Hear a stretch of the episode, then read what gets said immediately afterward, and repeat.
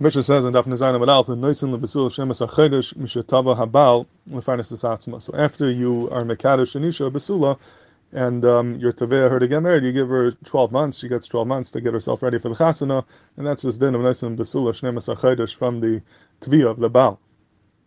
And the uh, the Panim Yafas says that there's a beautiful remez over here at Yana Diyama to Chedesh Elul and I want to thank Rabbi Eli Klein, who uh, pointed this out to me, B'Shem Rabbi Yocham Olshan, and his Sefer, he brings this down, B'Shem the Panim Yafas and Pashas Achrema. So to do that, Arizal writes that the um, Chedesh Elul is a special Chedesh of Ratzon and Chedesh of Rachamim, and if a person is able to utilize his Elul properly and do tshuva, Chedesh Elul has the ability to be mechaper on the whole year, on all the on all the 12 months of the whole year.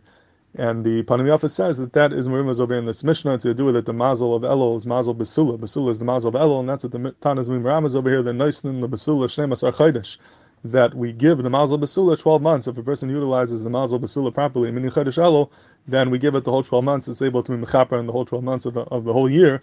And that's the uh, the Gabaldik Remez over here to the Avaidal Chadish Elul. If we utilize it properly, we're able to be mechaper and everything. HaKadosh Baruch should help us, so we should utilize these uh, days of Elul, Yimei Ratzon and Yimei Rachamim, to be able to be mischaber, miskasher, HaKadosh Baruch Hu, to do tshuva on everything that happened throughout the whole year, and Mimela, this Elul, Mazel Besula, should talk about mechaper on the whole year.